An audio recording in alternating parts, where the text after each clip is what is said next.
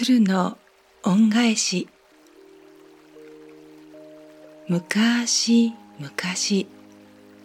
あるところに貧しいおじいさんとおばあさんが住んでいました。ある寒い日の雪の日。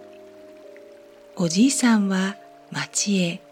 薪を売りに出かけた帰り雪の中に何かが動いているのを見つけました。あれは何だろう？おじいさんは罠にかかっている一羽の鶴を見つけました。動けば動くほど罠は鶴を締め付けているのでおじいさんはとてもかわいそうに思いました。おやおやかわいそうに話してあげるからね。これから気をつけるんだよ。そうして鶴を助けてやると鶴は山の方に飛んでいきました。家に帰るとおじいさんはおばあさんにさっき罠にかかった鶴を助けてやった。今日は良いことをした。そう言うと入り口の戸を叩く音がしました。誰でしょう？とおばあさんは扉を開けたところ美しい娘さんがそこに立っていました雪で道に迷ってしまいました寒くて死んでしまいそうですどうか一晩ここに泊めてもらえないでしょうか今夜は特に冷える。さあお入んなさい。娘さんはこの言葉に喜び、そこに泊まることにしました。その日から娘はおじいさんの家で暮らすようになりました。ある日娘はこう言いました。私に旗を折らせてください。旗を折っている間は決して部屋を覗かないでください。決して決して覗かないでください。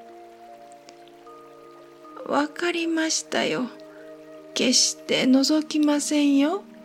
素晴らしい布を折ってくださいな。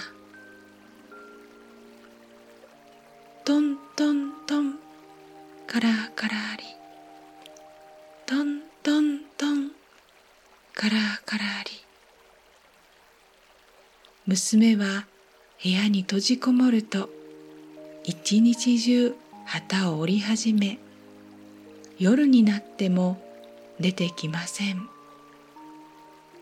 次の日も次の日も旗を折り続けましたおじいさんとおばあさんは旗の音を聞いていました三日目の夜音が止むと一巻きの布を持って娘は出てきました。それは実に美しい今まで見たことのない織物でした。これは鶴の織物というものです。これを町に持って行って売ってください。きっとたくさんお金がもらえますよ。次の日おじいさんは町へ出かけ鶴の織物はいらんかね。鶴の織物はいらんかね。とおじいさんは町を歩き、その織物はとても高く売れました。そして嬉しく家に帰りました。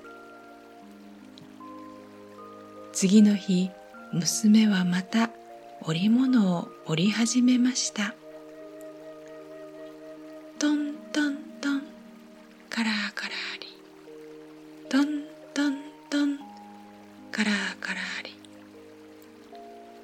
リ3日が過ぎた時おばあさんはおじいさんに言いました。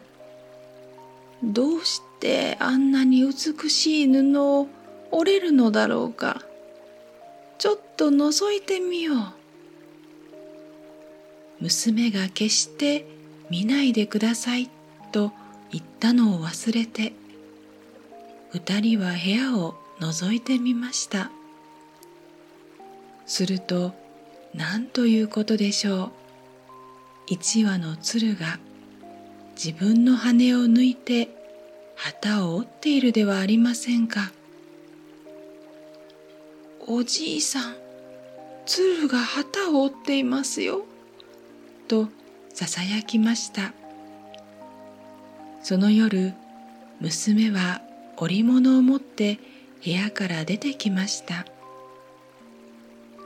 おじいさんおばあさんご恩は決して忘れません。私は罠にかかっているところを助けられた鶴です。恩返しに来たのですが姿を見られたのでもうここにはいられません。長い間ありがとうございました。娘はそう言って手を広げると鶴になり空に舞い上がると家の上を回って山の方に飛んでいってしまいました。